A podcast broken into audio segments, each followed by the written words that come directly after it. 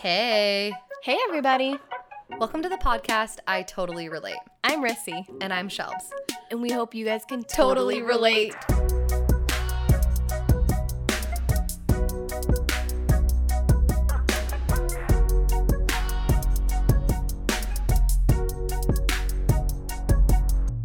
Well, everybody, welcome back to I Totally Relate. Heyo. We got a real treat for you mm, mm, today. Mm, my husband. Mm. Mm. We got Shelby Hubs in the house. Wow. Justin, do you want to say hi? Well, hello. well, hello. Well, hello, everybody. Oh, Um, that was too good.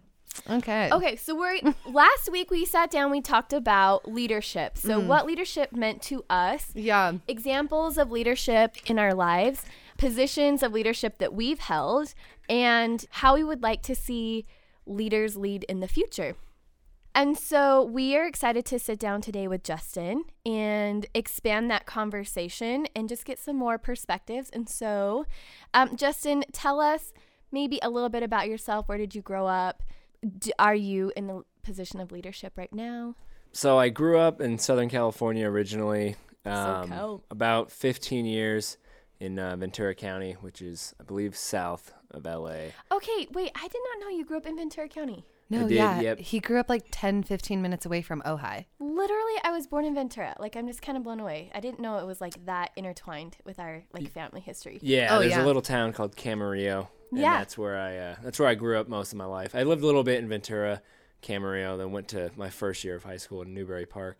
And then I've been working in a, a leadership role for probably the last four, ye- going on four years now. Tell like what kind of leadership role are you in right now? Uh, I'm in a position it's called a squad leader position. So I'm in charge of six other firefighters underneath me. Um, I've got myself who runs a squad of seven. I've got kind of my co-pilot or second in command, which is a lead firefighter, and then we have five crew members uh, in the back of the truck. Um, and I'm in charge of Alpha Squad on the crew that I work for. Yeah. So oh. Justin is a wildland firefighter. He's a hot shot. Ooh. Such a hot shot. he is.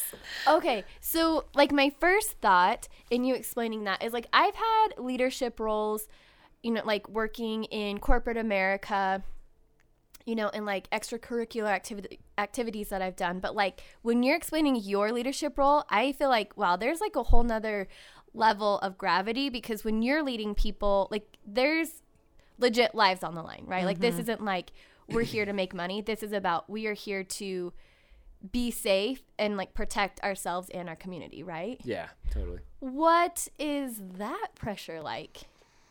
You know, as far as pressure go, there's definitely pressure um, when you got a lot on the line. What I like about being able to be in a leadership role in a job where you're you're outdoors predominantly, you're in a very tight knit group of people. Everyone's very disciplined. Everyone's on the same Yeah. plate, the same page as far as discipline, and like everyone's motivated. Everyone wants to work hard. You know, there's no weak link, and if there is, they you know they weed themselves out pretty quickly. Um, but I feel like in the job that I'm working right now, there's a little bit more of flexibility of being a leader. Where I've never been in the leadership role in like a corporate side of it, and I don't know if it's all like there's a lot of policies you got to follow and a lot of like rules you and like boundaries you can't cross with like HR things. And Yeah. for a uh, we have a little bit more leeway, and I think it's it's more fun. You can be a lot more of yourself. Everyone's got tough skin, so they can take a joke. Um, Yeah. You know, you can kind of you can kind of play around and I think find your more personal style a little bit better. Then you got all the added pressure of you know the fire itself, you know the values at risk, which is always number one the people that are out there that are you're, you're working with and or the general public. But um, yeah, I don't know. I think it's fun being able to have a lot more freedom. I feel like with my leadership style, what I can say, what I can do. Yeah. Yeah, that's really interesting. So, the people who you're working with are people who you said are very disciplined. Is it kind of like a kind of like a military kind of feeling where like I mean, there's certain routines and like at courses you have to accomplish or like Yeah, I'd say wildfire. I mean, fire service in general, whether you're municipal, which is a structure, city fire department, or wildland, um, which I'd say wildland is definitely catered to the military side a lot more paramilitary depending on what crew you work for our crew the crew that i work for runs very strict paramilitary standards um, from our dress uniform Yeah. uh, all the way up to you know the way we hold ourselves to the the standards we follow um, just little things that you wouldn't think about like we're not allowed to be on our cell phones outside of the trucks because you know we're a professional resource we're there to do a job not be caught sitting around on our phones Yeah. Like, it's just in our opinion that's Insty. unprofessional yeah Yeah. yeah So like where would you be where you would be outside of your truck and you shouldn't be on your phones? Um, so if we're if we're on a large incident, usually they'll set up what's called the incident command post or the fire camp, um, and that's kind of where everyone goes at the end of the day. They still do that with COVID, but it's a lot more a lot more restrictions now. But anyways, at the end of the day, you usually go into a large fire camp and you'll line out in a single file line, uh, walk to grab breakfast, lunch, or dinner, or whatever you need from the camp, and then walk back to the trucks. And it's just times like that. You'll walk around the camp and you'll see plenty of disciplined and professional resources. Then you also see a plethora of of people that are just incredibly unprofessional. And I'm mm. sure it's the same in every aspect, but mm. you know, you got dudes with their shirts untucked and their phones are out and they're smoking cigarettes in the parking lot and you know cigarettes might be a little personal to judge someone off of just because everyone has their, their niches but yeah. we feel that as professional firefighters you probably shouldn't be smoking cigarettes Yeah. I mean, there's already Makes enough there's already enough of that that goes into your lungs whether you want it or not yeah. True. Yeah. True. Before we get into like more of the leadership aspect, just out of my, just to satisfy my own curiosity, uh, what has been like your most favorite fire that you've fought? Oh, interesting. Yeah. and why? And like, why would I even think that you would have a favorite fire? That sounds almost morbid, but like, Well, Justin's actually really good at remembering like the fires that he goes to. Like, Yeah. he's really good at that. Man, we had a couple good fires this year that were fun, but I'd say as far as my favorite fire goes, it would probably be 2016. It was called well, I, I don't want to say any names of the fires and stuff, just yeah, that's people okay. that listen. But anyways, it was in Nevada. That's we'll give the broad description there. We were we had another hotshot crew farther up the canyon from us, but they were on the other side of the canyon, and they were doing what's called a point protection burn um, around a ranch up there. So the fire was coming. They were just burning off around the ranch to create a, a burnt barrier, a field around the ranch to stop the fire. When it get got there, their line ended up working, but their fire that they lit jumped the canyon to the wrong side by accident Oh no. and started coming down towards us. And we were doing a burn, and then the winds got shifty. We lost our burn. So then this whole time, I was kind of in and out of the canyon. I was kind of in charge of moving some vehicles around. So like I was there for a little bit during the chaos. But then I took myself and two other crew members, and we were walking back to get the trucks. And then that we get told to turn around and come back into the canyon. So we stop hiking, we turn around, we go back into the canyon, and we just see these people. We just see these five fire trucks come like speeding out of the canyon, but the rest of my crew is like hanging on to the side of the fire truck, and Oh because god. apparently they were they were like running out of the canyon, like actually sprinting, and then uh, Oh no. these engines from California were there, and they like got flipped around because they were up there. They were giving us some water support, and uh, they were like, "Jump on the side!" And people just like grabbed on, and I just saw dudes like hanging off the side of the engine as they were like driving down this canyon. And then we got into our trucks and drove out, but this fire was like keeping up with us. We were going like 45 miles per hour down a dirt road, and the fire was like right next to the trucks the whole time, just like matching our pace. Uh, yeah, That's his but and then there was a The lot most of dangerous. yeah, and like this sounds there was a so lot of other similar experiences and pretty extreme fire behavior on that fire just due to the field type and the and the and the weather conditions but uh Yeah. that was probably one of my favorite just a lot of running and gunning and moving parts and Yeah. failed plans and successful plans and then failed plans and then successful plans a lot of trial and error i guess Yeah. but it was really cool Yeah. Mm. a l- good learning experience for everybody i wish i was in more of a leadership role on that fire i probably could have taken a lot more from it but just as a young crew member for me it was just an adrenaline rush and it was, Yeah. it was freaking awesome Uh, sounds like a terrifying adrenaline rush.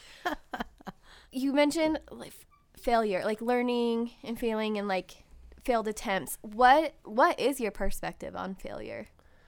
Is that Um, like scary and terrifying, and you try not to make mistakes, or is it something that you feel like you've learned? Oh, i think it's in a just friend, general in general, human beings have fear of failure yeah, i don't think anybody goes into a situation and is just like ah, i don't give a shit if i fail like there's, Yeah. a, there's always a degree of like caring But I think failing is a, an important part of you know essentially mastering that skill. Yeah. If you know, I there's rare, there's few tasks that you can go out and do and probably get it right on the first try. Yeah. So without failure, there's there's no lessons to be learned, and that Yeah. goes in the leadership and in the fire service. It's like one of my old squad leaders back in the day had a sign in the back of the buggy, and it said. Um, what was it? Safety is written in the blood of less careful men, so do them the favor by not making the same mistake. So, yeah, people make have made mistakes, and sometimes it costs them their lives, or sometimes it costs them their job, or sometimes, you know, it could be a little mistake too. But I think if you know you don't fail, then you never really learn, and you Yeah. can't. You know, sometimes out of the biggest failures, you get lessons learned for years to come. There's been failures in the fire service that have led to you know change in the entire fire services. whole, Yeah. So. Yeah.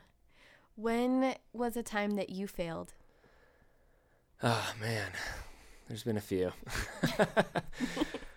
okay, so I guess a small failure would maybe be a failure this year of, I guess, failing and having confidence in myself. We'll, we'll go mm-hmm. with that. But typically, at the end of a piece of line that we're putting in, you know, we you cut the line initially to stop the fire.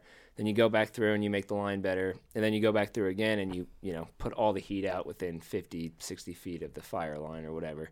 But there's always that feeling, especially if this your squad's working on this piece of ground, that there's always that second guessing feeling, in my opinion, where it's like, oh, did we put it out all the way? Like, I don't know, I don't know. And then you're, I guess, getting better at not second guessing myself so much and being like, hey, you know the guys that you work with, and you know their quality of work, and you know, you know their motivation. Like, just trust that it was done right the first time Yeah. instead of second guessing it or hiking back and checking it again. Um, Just learning at not second guessing my myself so much. Yeah. That's a good one. Yeah. yeah. And just trusting that, you know, you're out there, you're in the position that you're in for a reason, you know what you're doing, you know, trust yourself and I think that makes a strong leader too. If you're in a leadership role and you're constantly second guessing yourself in front of your people, they're going to be like this guy has no idea what he's Yeah. doing and we shouldn't trust his decisions essentially. It's like if he's going to second guess his decision every time, Yeah. you know, it's just would hate to second guess a decision that puts someone at risk. Yeah. For sure. Yeah, there's a lot on the line. yeah, absolutely. Oh my goodness. All right. So, how long have you been a wildland firefighter? Uh, going on eight years now. Oh, okay. You just look real young. I'm like, have you? Are you old enough to have a job for eight years?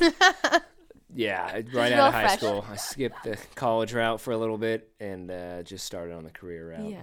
And your your dad is in firefighting. So is that like? Did you see adventures in his life and think, oh man, that sounds fun. I want to be a Uh, part of that. I think I always had interest in the public service, being raised with Mm-hmm. a dad who was a firefighter my whole life. But honestly, growing up and even through most of high school, I wanted to be a police officer. I was going to take an intern with the Provo Police Department in like my junior year or whatever, but they didn't have a slot open because the individual that was doing it was extending his intern for another term. And they're like, well, we can stick you at the fire station. And I was like, I might as well see what my dad does on a daily basis, more up close. And you know, I, I, I kind of like the fire service and structure fire. And I've always had, after I decided to make that switch from, you know, law enforcement to fire, I started getting more into the structure fire side of things. And I'm like, ah, this sounds fun, but maybe not really what I'm looking for right now. Got into wildland fire and I was like, oh, this is great. I get paid to travel all around the country six months out of the year. And then I get six months off to do whatever, travel more on my own time, have Yeah. spend time with family, pick up new hobbies, continue old hobbies. yeah. So it gives you a lot of time off, but it's also a big commitment. When Yeah. You're, uh, when you're in the season, it's six months of being gone. So Yeah. And even when you're home, there are moments when you're on call, right? So even when you're home, you're not. Yeah, we're Really? on call Yeah. unless we're on mandatory days off. Then we're on call 24 seven, and we have to stay within like a two hour radius of the shop. So there, there's things you can do, but not a lot that you can do. Yeah, Yeah. like you can't go up the canyon and Yeah, have Not a be out of service Yeah, you for You Yeah, have can't stay in cell phone service all the time. And if you are yeah, out of cell phone service, it's like a brief moment of like true panic. You like get back in and you're like, Do I have a missed call? Do I have a missed call? Oh, yeah. just constantly Yeah. checking your phone. For sure. You were part of wildland firefighting for four years before you were actually in a position of leadership. yes. Okay. Yep. Who's somebody that you look up to when you think of a leader? Who's been like your motivation or your inspiration? And there's there's been a couple good dudes that have been on the crew that have led the one that stands out to me, and I know it's super cliche, but it's gonna be um, my wife Shelby, her brother. We, him and I worked on the same crew for a while, but and even if I wasn't related to her or married to her, it's like I'd probably still say the same thing, and I guarantee you, ninety percent of the people that have worked with Cadell would also say the same thing. Yeah. Um, not to name drop anybody, but I just did. But um, there it is. It's okay. I don't we know. don't call him by that name, so no one will know who you're talking about. But I mean, you just see the respect that that it, that guy has on the crew, and you know the the comments that people make about him, which are all positive, um, and just the attitude that people have. And I mean, anybody that's worked with him before, especially anybody that's under him, as he you know as he's a leader, then he's got his subordinates or whatever. But anybody that works under Cadell is like always willing to do whatever he asks because they trust him, they respect him. He puts in the work with the with the guys, you know, the hard backbreaking work when he can. Yeah. He has sympathy for what's going on on their level because he's been at every level at the younger level and then all the way up to where he's at.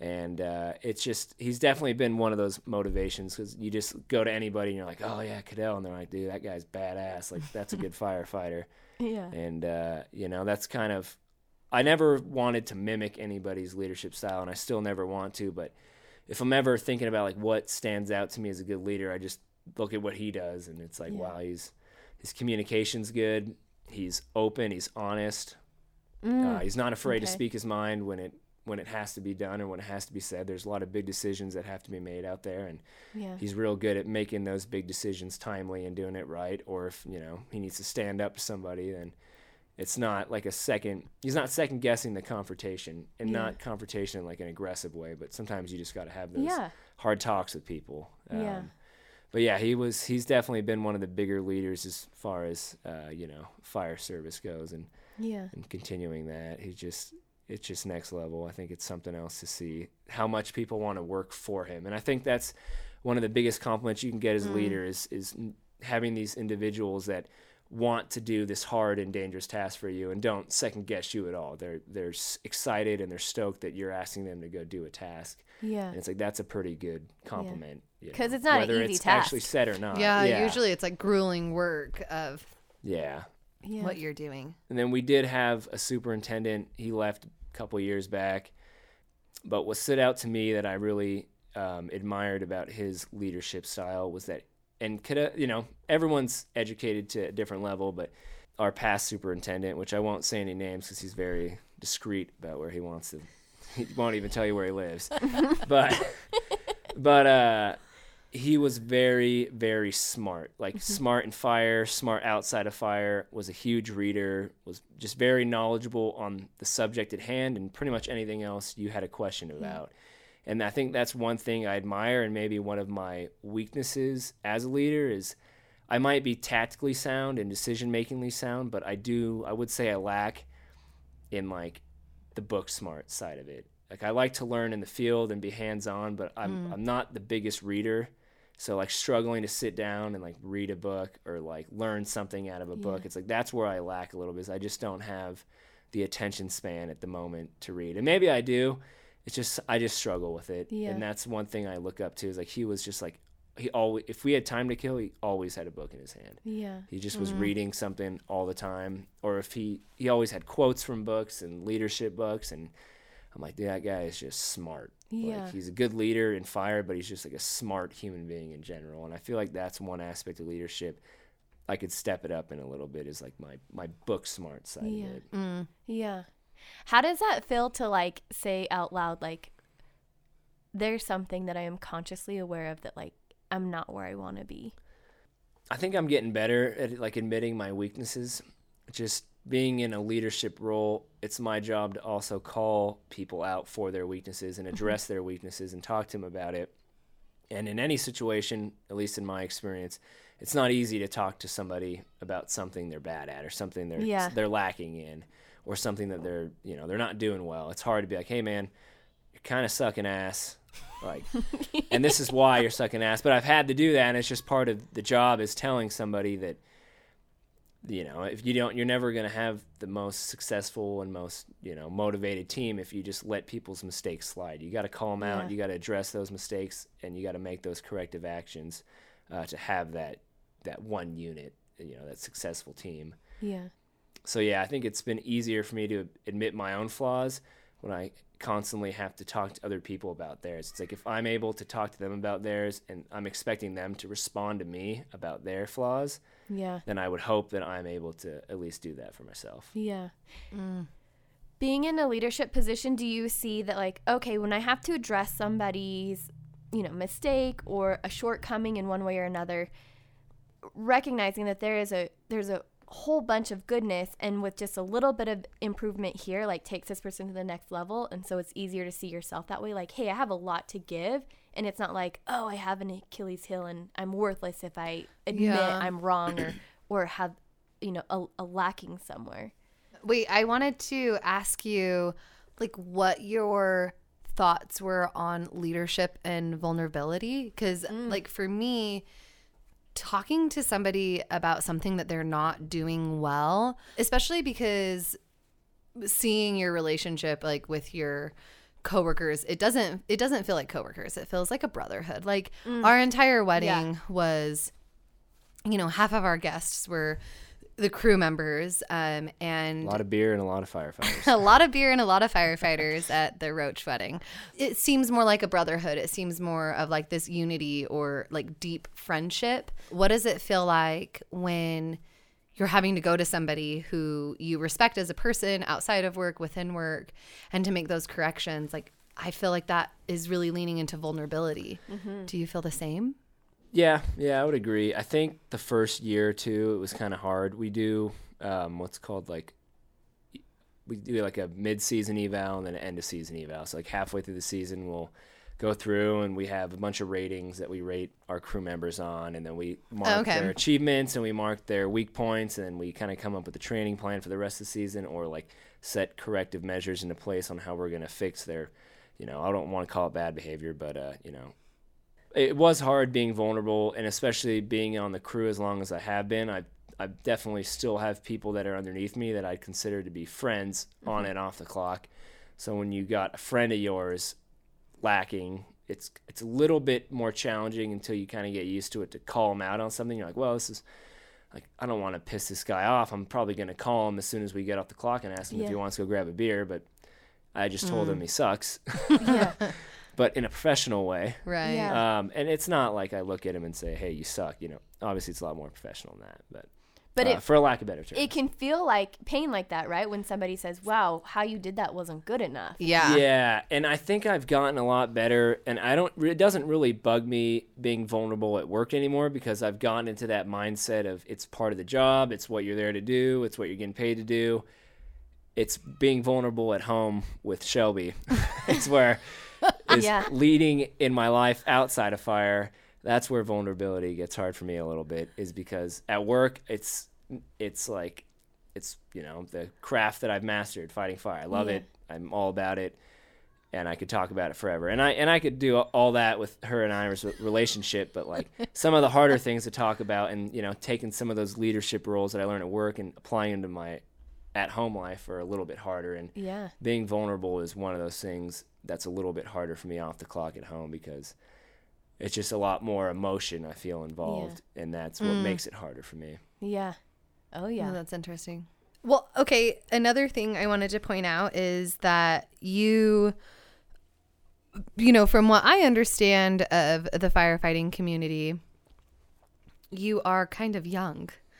Um, you came into like this leadership position as far as age wise goes, not necessarily an experience, but what does it feel like for you? Like, does age come into a play when you're leading? Like, do you, like, what I don't. it feel I, like? I don't really think about the age that much. Sometimes, and it's not like I'm like 12 years younger than the average person. You know, Yeah. I, I would say I'm a little young for the position that I'm in, but not that, not like freakishly young. Yeah. Okay. Um, but there is, it, it, it's really crew dependent. There's a lot of crews that have older people that have stuck around for longer, so you just have a lot more age on the crew, or you have a crew like us, which we have a lot of retention, but we just have younger people. We're Yeah. in the middle of a city. Young people like being we're you know in the city. Not a lot of young kids nowadays want to go work on a crew that's stationed in the middle of nowhere in Idaho. Like that's just like Yeah. not mm. some. And there's a lot of people that do, but I feel like being based in a city, yeah we get a lot more of that younger Yeah. crowd that wants to kind of be based in an area where there's a lot to do. Yeah. I see.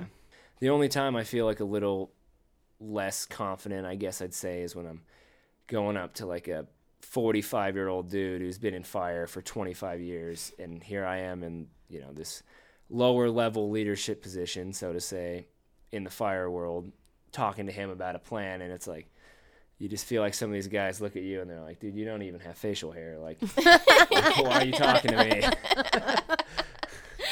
like Yeah, are you just a crew member or do you do you have something you actually want to say so Yeah. and- and- but i mean it all works out well as long as you know what you're talking about. People are going to respect that and Yeah. they're going to take that into consideration. And i like it. I think my job and the hobbies that i've chosen outside of work have helped me be act a little bit older than i am. I've got friends you know everywhere that are my age that are definitely a little bit immature that i mean they just haven't had to go through the things that I've done for work to like, and it, there's a lot out there that you learn a lot about yourself when you spend six months sleeping in the dirt and Yeah. you know totally. living in your own dirt and grime. You just learn a lot Yeah. about you know your boundaries physically, your boundaries mentally, and uh, Mm. just kind of figure out. I, I like it. It Yeah. helped me figure out who I was. Yeah. And you kind of started at the bottom of the totem pole, right? Like at one point, for however long, you were Yeah, you I- were the newbie on the crew. Yeah, I've started at the lowest level you can get, and I've worked every position up to where I'm at now. So, Yeah. so I understand the crew from where I'm at to where I was, and I've been in every position up to where I was. So I, I have sympathy for all the positions below me because I'm like, I've done that, I've been there. I You know, know, what, I it's know what you guys are going through. Yeah. Mm. What does what does leadership mean to you? When you think that like you are a person who is in a role of leadership, what does that mean? I think one of the bigger things in leadership is is being able to have the ability to get buy-in from the folks underneath Mm, you. Okay. Um, it's really hard to lead a larger group or really anybody if they're not bought into you as a leader and Mm. and you know and have your respect and have your trust and and you know and really in an, in a tight knit group like the fire service and military have that brotherhood and you know that personal level of, Yeah. of knowing them too outside of work yeah. um, goes a long way. But I think getting that buy-in by building their trust, building their respect, putting in the work, you know, the groundwork, the hard work, being able to do those opportunities when you can, but then also having that strong command presence, not second guessing yourself, yeah. um, you know, making sound, safe decisions that you know work out tactically for the team. You know, Yeah. making sure you always win as that team, and you know, having those wins as a team feel like really gives that crew or that group or that unit the buy-in. You know, you win as a team, you lose as a team, and when you have those big wins out in the fire service, it's like to me, it's one of the most team cohesive building things, all the way from Yeah. the start of it through all the hard work, all the sweat, all the cramps, all the heat, all the smoke. And then at the end, when everything's settled or the dust is settled, so to say, it's like everyone is exhausted and beat up, but for some reason, it's the most energy they've had all day because everyone's just so stoked that we like worked together and did something well and Yeah. like accomplished the task. Yeah.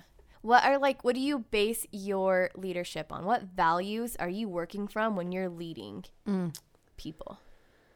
Hmm, That's a good question. Honestly, I'd I'd say the number one value is probably for me is trust. Is just building their Mm-hmm. Yeah.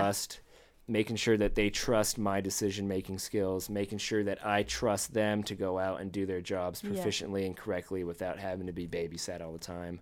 And yeah, just really building their trust in every aspect. Um, they need to trust me to go out and make big decisions and, and make the plan ahead of them and I need to trust them that while I'm out doing that, that they're back there doing what I'm, what know, what they need to be, what they know to how to do, and Yeah. and doing it safely.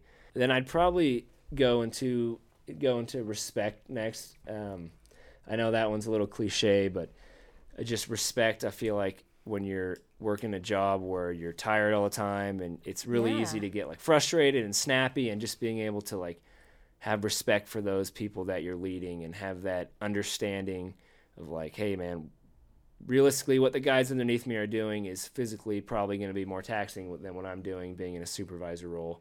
And then it's vice versa where what I'm doing is going to be a lot more mentally taxing than physically taxing compared to what they're doing, but just making sure that there's respect on all ends. Yeah. Um, is probably a good second one. Yeah. Yeah. I think when you were explaining like what a leader means to you or being a leader, you definitely like explained trust for sure. Like that Yeah. was one I'm like, he's gonna say trust. He's 'cause gonna. that's- That's. I And that I think too. the other part was really like that team player aspect too. Like you are a part of the whole, and your success really depends on their success. And so, like that team player mentality, even though you are the person who's saying the decisions. Um, But I think that you really elaborated that well as too. Like it is about trust, team player. And I like that you said respect. I didn't even think about it from the perspective of like everyone's physically exhausted, so it's easy to be irritated Yeah. yeah. and like short, you know? And so that having self respect, having respect for them, and like kind of that discipline to maintain that relationship in really trying circumstances. Yeah. That's a lot. Yeah, and I'd say I take I I take the losses as a team a little bit more personal on myself. Just in a leadership role, um, I feel like if we lost as a team, then it's like there's something that I could have done better to get you know my team ready for the assignment or the task at hand. It's like if we failed that, then I always ponder back. I'm like, what could have I have done better? Could I have prepared for this earlier? Should I have you know taken a step back from the situation and gotten the bigger picture of it? you know, I just I take it a lot on myself because it's my job to lead these guys and make the decisions to you know be successful. That's the end state everyone wants to be successful, be safe, get the job done. Um, so if we fail, then it's like, wow, what what did I do wrong? What like what box did I not check?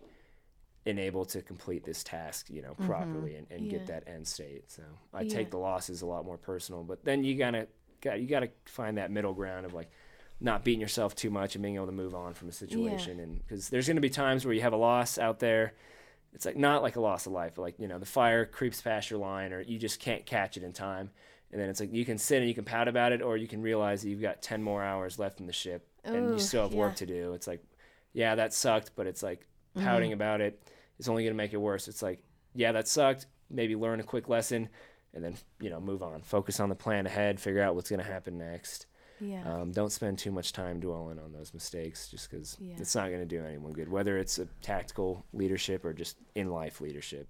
What does leadership mean to you outside of firefighting? Like what Ooh. like outside of this work because I think that it's easy to see that your job especially in this like military style there's you know the trickle down effect there's a lot of almost in my mind like commands timely things um, like team working team building who is somebody or what is like an example of leadership outside of work maybe it's something that you have like a parallel similarity within work but like outside of the career path. firefighting Yeah. yeah I think a lot of the traits and attributes and just lessons learned that I gather from leadership at work and more of that like tactical environment, I think you can take a lot of those and carry them over into your personal life, you know, having time frames, having deadlines, you know, respect, building trust, all these things that you do for these people at work, you can carry them over into Yeah. your life outside of work. And we, we have this little joke in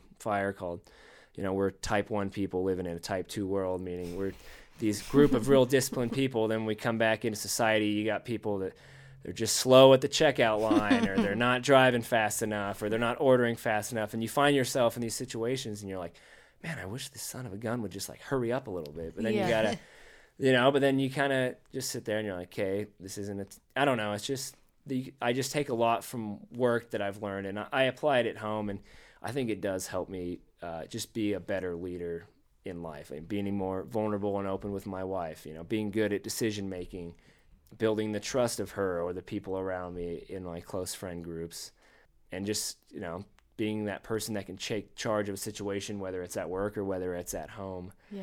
My leadership work has definitely prepared me a lot better for like the challenges and problems I've had in my personal life.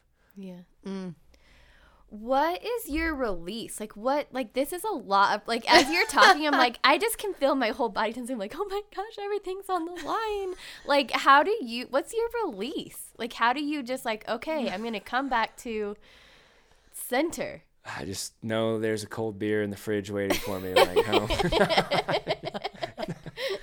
true though that's actually kind of true no, I'm just kidding. Um, I don't know. It's just you know Shelby offers a very comforting and very open environment at home. So w- when I'm done at the end of the day or at the end of the job, I just know that I have this very safe and very comfortable and very opening place to go back to. Yeah. Um, and that itself is is kind of a release. But honestly, like when I get home, I like hopping in the shower and kind of taking 20 minutes in there. Just and I know that's a long shower, but But you're 20 probably really dirty. You've been in the smoke and the dirt and like Yeah. 14 days of no Just showering. like I get home, I take all my dirty crap off, and then I, I just sit in the shower for like 20 minutes. I take a couple deep breaths. I I try to get my brain switched over from like always thinking three hours out to like, hey man, you're home.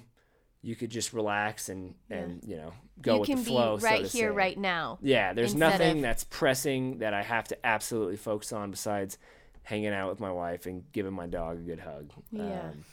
Um, it's so I think that that just a little bit of alone time when I get back of like taking that deep breath, getting my brain switched over to like back at home life. Uh, Yeah. That's that's a pretty good release for me. Or just being spending time in the outdoors. I'm I work outdoors, but I also have a lot of hobbies uh, like hunting and antler gathering that keep me outdoors when I'm not at work, and those are also good releases for me because typically I'm when I think of the outdoors, I think of like hard work. And I think of it even when I'm not at work and I'm hiking around and I'm looking at trees and bushes and I'm like, oh man, that would really suck to have to cut line through that or hike up that hill. Yeah. But then when I'm out there and I'm doing things that I love, like the hunting and the shed hunting, it's like, oh, okay, like that's right. I can stop and take a break whenever I want. Mm-hmm. And it just gives me a, a better, you know, kind of brings me back to like how the outdoors really are. It's Yeah. not always chaos and work and sweat. Yeah. It's a, it's there's it's very relaxing too. Yeah. There's beauty. There's, Exactly. Yeah. Justin, I feel like is a really easygoing guy. Yeah. Like he like loves a cold shower beer. He loves Doesn't take a lot to persuade me. No, yeah, he's such like a a go with the flow. And I think like a lot of ways that I see him just like winding down, he'll take the dog for a walk or like he's he's just really good at I think compartmentalizing is a good way of saying that. Like when he's at work, he's at work. Mm-hmm. But then like when he's home, he does a really good job at just Being home. being home. Justin is a good teacher in the present moment. Like, why are you worrying about that? That's not until Thursday. Like, let's worry about it on Thursday, right? Like, we're here, we're we're having a good time. So, yeah, he's really good at car- compartmentalizing for sure.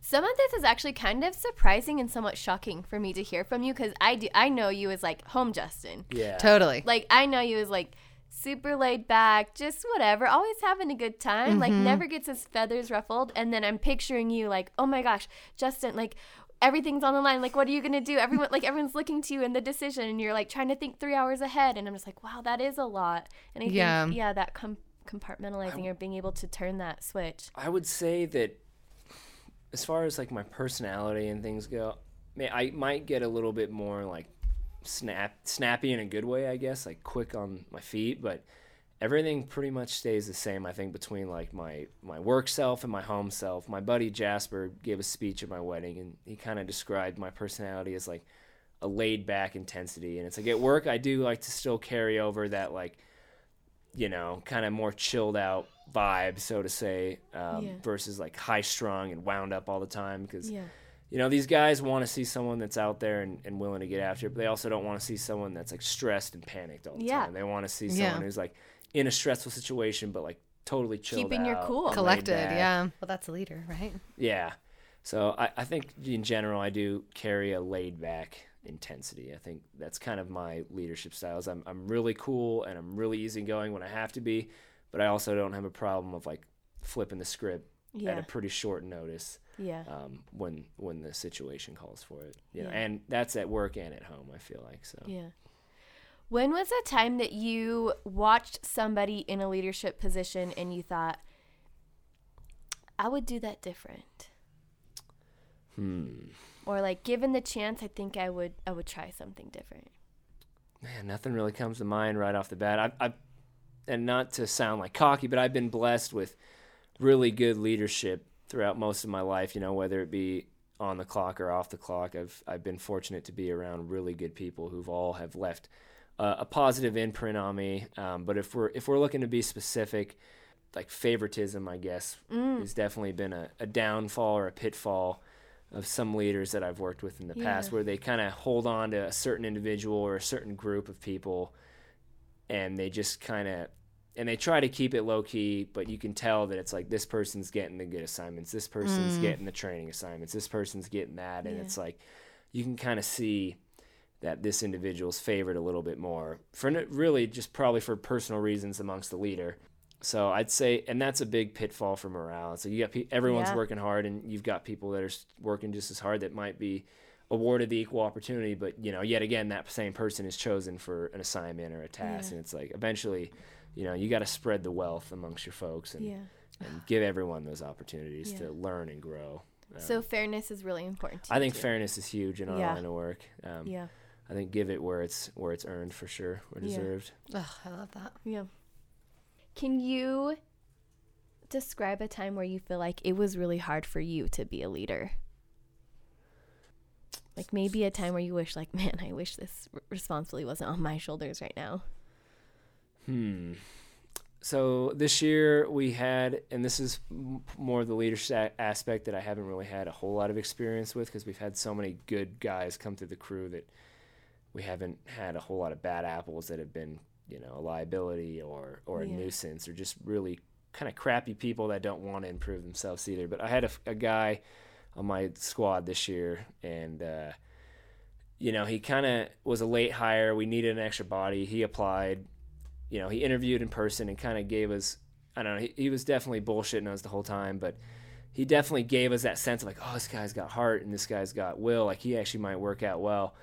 And then we, you know, brought him out in the field and tested him, you know, through trial and error. And, and the more we learned about this individual, the more that we're like, he was somebody that wanted to be out here for the title. He didn't, he mm. didn't want to do the hard work. He didn't mm. want to do like he didn't want to earn his place. He just wanted to be there and like have the title of being a hotshot wildland firefighter or whatever, you know. Um, and as the season went on, you know, his performance got worse. No matter how many times we met with him, and I sat him down quite a few times in like very professional and very respectful ways, and and talked about you know what he was doing wrong, his deficiencies, and what I want to see to correct him. And they just continued to stay the same, stay the same, stay the same.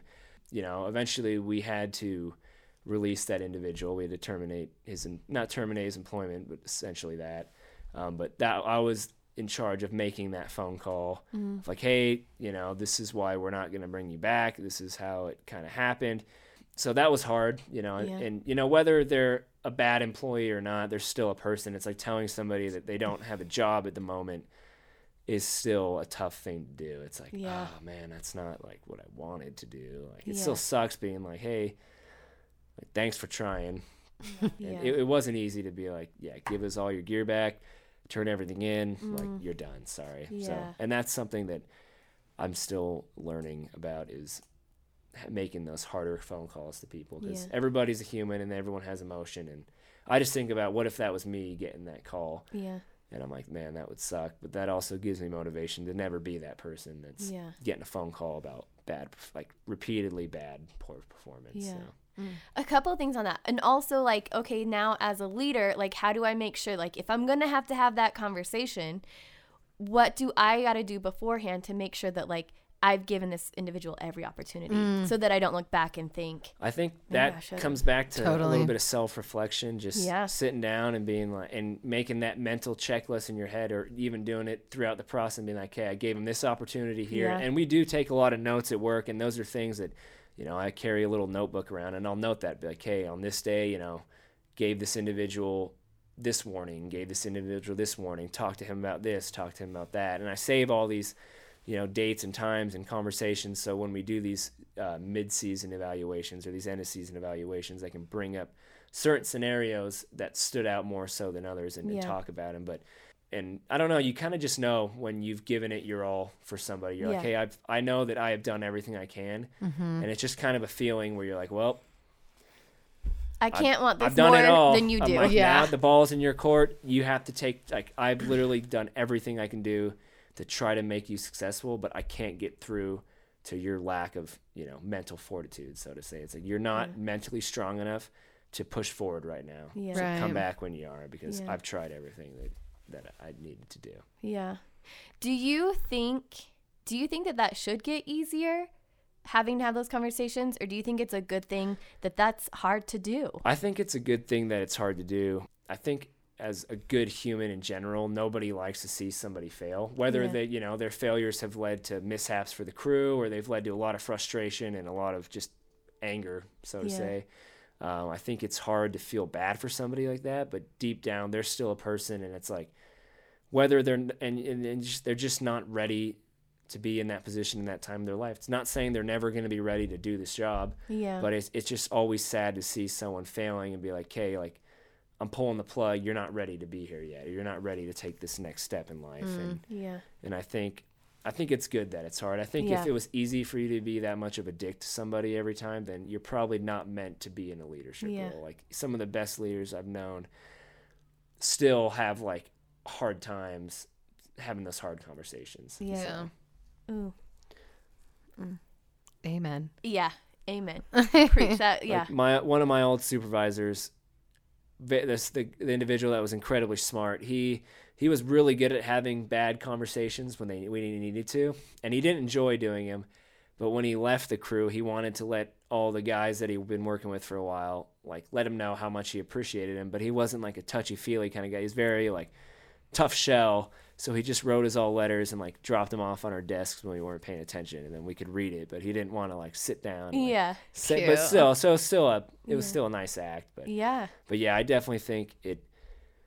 I mean, I don't think it should be like a like a losing sleep kind of thing. Like, oh, I gotta make this hard conversation, and every time that comes up, you're like, well, I'm not sleeping tonight because I'm so stressed. But I don't think it should be like hundred percent Yeah. natural to to you know tell somebody that they're failing and that it's Yeah. not working out. You know, I think Yeah. that's hard for any good person to do. That that seems humble. That seems like Yeah. humility. Yeah. Ooh, Jesse, you're talking about all the good things: trust, team player, respect, humility. Like, Love oh it. my gosh, yeah, that's awesome. I know that I deserve to be in the position where I'm at, and I feel Mm. confident and ready to be in the position that I'm at right now. Yeah. Do I you don't- do you experience things maybe outside? Like, is there another part in your life where you feel like, oh man, I should not be like here? I shouldn't be here. Like that imposter syndrome. No, not not really. No, I don't. I don't think so. That's because Can you think of anything, Shelby? You know me pretty well. no, I can't. I think that's being a boy. I think. I, I'd like to say I'm. I'm They're like, pretty. I deserve. Tr- I'm pretty true to myself. yeah. You know, I don't. I don't think I. I don't really have goals or ambitions of trying to be like anyone else. I feel like my whole life I've been very good at being like, this is who I am, and I don't. I just never. I don't like want to be a copycat. Like Yeah. another big pitfall I see in leadership in work and outside of work is somebody really looks up to a, a leader and it's like they mimic that person to a T, and it's like, is it a good leadership style? Yes, but it's like if what I've seen is like, oh, I worked with this person for a couple years, and now this next guy that's coming up is trying to do the exact same thing that the Mm. guy above him did, and it's like there's no originality. It's like be take that take the parts that you liked about that good leader, and then like put them into your own way, person. Like make it your own style of leadership versus just taking what someone else has already written out for you. Yeah. And at the same time, it's kind of the lazy way to step into a leadership role. You're like, oh, look at this guy above me did all, or you know, guy or girl above me did all this work. Now I'm set up for success. It's like, yeah, take what Yeah. they have given to you and run with it, but also make it your own. You know, Yeah. set it up to be your own style, your own way. Yeah. Um, because their bullet values might not match up with yours and vice Yeah. versa. So Well, I think that like authenticity is really important just in I'm going to go as far to say that's really important in leadership because I believe that like people can see through bullshit. Like mm-hmm. if you're you know that whole fake it till you make it is great, but that deep sense of self-worth or self-knowing I think is really important and it's easy to catch on to that. And so if you're mimicking a leadership style instead of truly feeling that and like expressing it through true and honest words or actions, I think that it's really easy to um, feel a resistance towards that because Yeah. it does feel inauthentic. Is that Yeah. a word? Like, Yeah. disingenuous. disingenu- yeah, I- disingenuine Yeah. or so I think that it is important to find that core sense of who I am and not wanting to be somebody else. Taking you know how we say like take what you like and leave what you don't take the Yeah. things that you like of leadership styles of examples throughout you and then leave the things that don't feel natural to you leave Yeah. the things that don't resonate with you fully And like the world has already had that leader. The world Sure. had that leader. Like yes and I think that that is kind of part of imposter syndrome, right? Feeling like, okay, well, I, I have to do how they did it, or else yeah but maybe, maybe, I'm not qualified. maybe feeling like you're not good enough like Yeah. i'm not good enough and so therefore i must look and act like this leader did Yeah. above me and then everyone else can see through it. for sure I mean, clearly, like Justin's in it- obviously seen through it. And Yeah. in that note, one of my old uh, supervisors left for me. You know, one of the things he said was, you know, you have you're in a position to where you can put your own twist into the crew's history now. So like, pretty much make that happen. It's like, yeah, that's true. It's like, and he said some other things in there that were hinting at like, you know, keep the traditions alive, but like. This is your opportunity to make it your own experience now. so mm, like yeah. make it. And I've always kind of taken that little blurb from his letter and been like, yeah, like this is my chance to like the the world has already seen the crew for what it was with this leader and this leader and now Yeah. it's like we're moving into a whole new realm for our crew specifically of leadership and it's like we all have almost this responsibility to like make it our own now. It's like it's our little project and we you know we need to put our own twist on it now. Oh my gosh, wait, I kind of like how you said that because I feel like we could take that and run with it in general leadership today or like we all have heard like this common definition of what something is supposed to be and then like taking that little twist, adding that little sprinkle of yourself or that little flair, if you will, um, and making it your own. I think that's important Yeah. in whatever role you're in. yeah. Like how can you make it a little bit more a little bit more you? Yeah. Can you name like a a woman in a leadership role that like has maybe made an impact on you? Like Mm. when you think of like women in leadership, like who who, do you comes to of? mind? You know, as far as my personal experience, and I'll talk about work side and the non fire side, um, I haven't personally worked with a whole lot of women closely in my job. And there's there's women out there, and there's really hardcore badass women that do yeah. I can incredible. imagine thi- if they're doing your yeah, they do incredible things, and, and I. I see them on the daily at work. I just haven't had the opportunity to work very Mm-hmm. closely with a lot of women.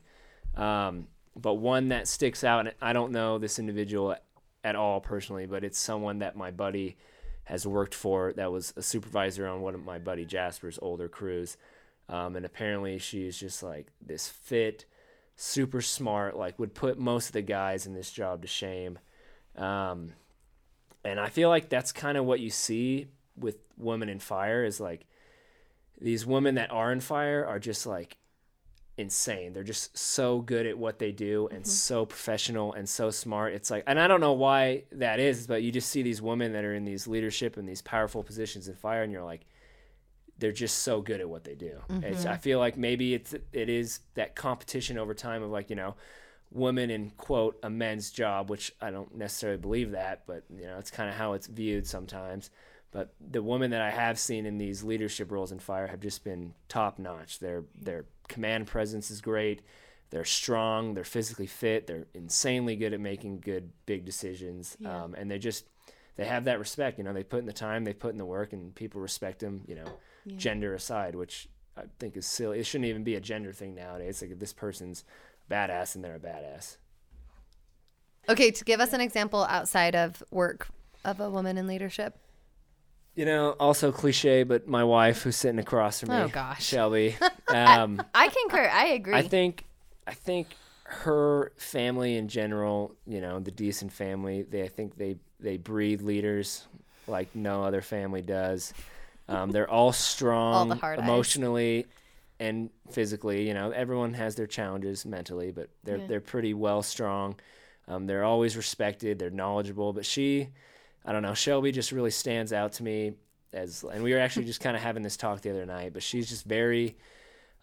A part of Shelby that I envy is her is her confidence, or I guess her. Uh, what, what were we saying the other night? Your. Uh, I don't remember. Yeah, you do. now. Come Say on, it, Shelb. come on. Say it. What were we talking about? She's Help me remember. I guess she's just very confident, and it's like if someone offends her or she doesn't like something, she's not afraid to be like, you know, what the hell did you just say? And like, Can and, you like, but, like, reiterate that for me? me? 'em Can you actually tell me exactly what you mean by that statement? But like, call them out in a professional way too, and and and you just know that if you're getting ready to go to war with Shelbs, then it's like. She has the facts to back up all of her arguments, and like she's probably gonna make you look dumb. I don't know. There's just a lot of like confidence that she has and her just natural leadership abilities. You know, she people want to listen to her in yoga. People mm-hmm. come to her day in and day out with questions about life when she doesn't even have the answers to her own life yet. But yet she's able to go and give people these answers Yeah. about the problems in their life. And I just see with how much people look up to her and how much people, yeah, pretty much how much people look up to her. It's very similar to the respect that her brother got on the crew that she gets from like her friend group Yeah. outside of life. It, there's Yeah. very similar attributes to that. Um, she's just a strong-headed, Mm-hmm. stubborn, beautiful girl. I agree. All amazing, wonderful things. Yikes, One I'm thing that I see similar between both of your guys' leadership style is like one of the important foundations to both of you guys is fairness. Like mm. that's huge for Shelby. Shelby Yeah. will like put herself on the line Yeah. because she feels like something isn't fair. Like that's not fair. We need to do something about it. And and you even brought that up in your conversation too. Like that's something that like is a base value that both of you guys share. Yeah. Which I think is High five. yeah. Love you. Okay, last question. What would you like to see for leaders in the future? Like going into I mean, we're in we're in freaking 2021 now. Yeah. for the young bucks who are like getting ready to like be leaders of, you know, our country, our world, our, our you know, our career path. Like what do you want to see for leaders in the future? I think for leaders in the future, and you know, talking to myself too, is you just have to be able to adapt and overcome with the world as it changes. You can't be stuck in your old school ways of a leader and expect a new generation to respond to the way that the old generation did Yeah. in leadership. You know, in my personal leadership style, I like to keep a little bit more. Like I said, I'm very chill, very easygoing, but I also like to keep a little bit more of that hard ass, strict mentality, just because that's me. That's what I like. The very disciplined, very routined. Um, you know, a little bit of raising my voice when it needs to happen. But there's some people that just don't respond to that, and I think you know, for leaders in fire and leaders in the world, just realizing that you know every year every month we're we're changing as as a world and things are changing and the people are changing and the generation of kids are changing and the way that they respond to leadership and you know their mm-hmm. role models essentially are a lot different than what they used to be when we were all you know, you know Yeah. 12 and 13 and younger you know the mm. people and we see it now too we're getting a, a newer generation coming into fire and they just don't respond well to like the loud voices and the Yeah. name calling and and you know the fun hazing not like actual bullying but just general hazing Yeah. that people go through but it's it's you're seeing people respond a lot better to like the more understanding side. Yeah. and the way that I was blessed and cursed with having a squad of pretty much all rookies besides one guy this year that was a returner. And it was a big learning point for me and my uh, my co-pilot Jasper because I just kept thinking I'm like man like it's frustrating because these guys are so new. I just wish they would like understand it already. But then I was like you know what? You can't kick a dog essentially when it's down. But like you can't punish a dog if it doesn't know what it did wrong and that's Yeah. what I kind of portrayed to Jasper and to myself was like I can't punish these guys if they actually don't know what they're doing yet. They're all brand new. It's the first couple weeks. Like they might not understand what is being asked of them right now. So it's like getting angry at them and frustrated and yelling, you know, only made it worse and more confusing. And you can carry that over into your life, you know, Yeah. with your significant other or your partner or whatever. It's like if you guys are having arguments about a certain situation, it's like don't yell at this individual if if they don't know what you're asking them to do. Yeah. Like if mm. Shelby wants me to be vulnerable right now, but I'm not picking up on that, or I'm not good at being vulnerable, then it's like she shouldn't kick me while I'm down because I don't understand what she wants of me yet, or vice versa, you know, So you're telling me to be more patient. or vice versa. When I go on a crazy, stupid hike on the Wasatch Front and I sadly drag Shelby with me, it's like sometimes I'm like I get. I don't want to say frustrated, but she's we've we've had our ups and downs on some harder hikes. But then I'm like, why am I getting angry at her? Like I'm just glad she's out here mm. she's not like I wouldn't say 100% ready for this crazy of a hike yet, but she's she's out here doing it. But it's like why get mad at her when she's trying? But she might not, you know, just Yeah. Yeah, let know. me just tell you guys. Justin has taken me to the base of a mountain and I tip my head back and I still can't see the top of the ridge. and he goes, "Onward. Here we go." and it's like really hard. Yeah. just when you can touch the ground in front of you and you know you have to go straight up. I will say that he has seen me in some hard moments. Yeah. Yeah. Cool. Thanks for talking with us, babe. yeah, no worries. You're so cute.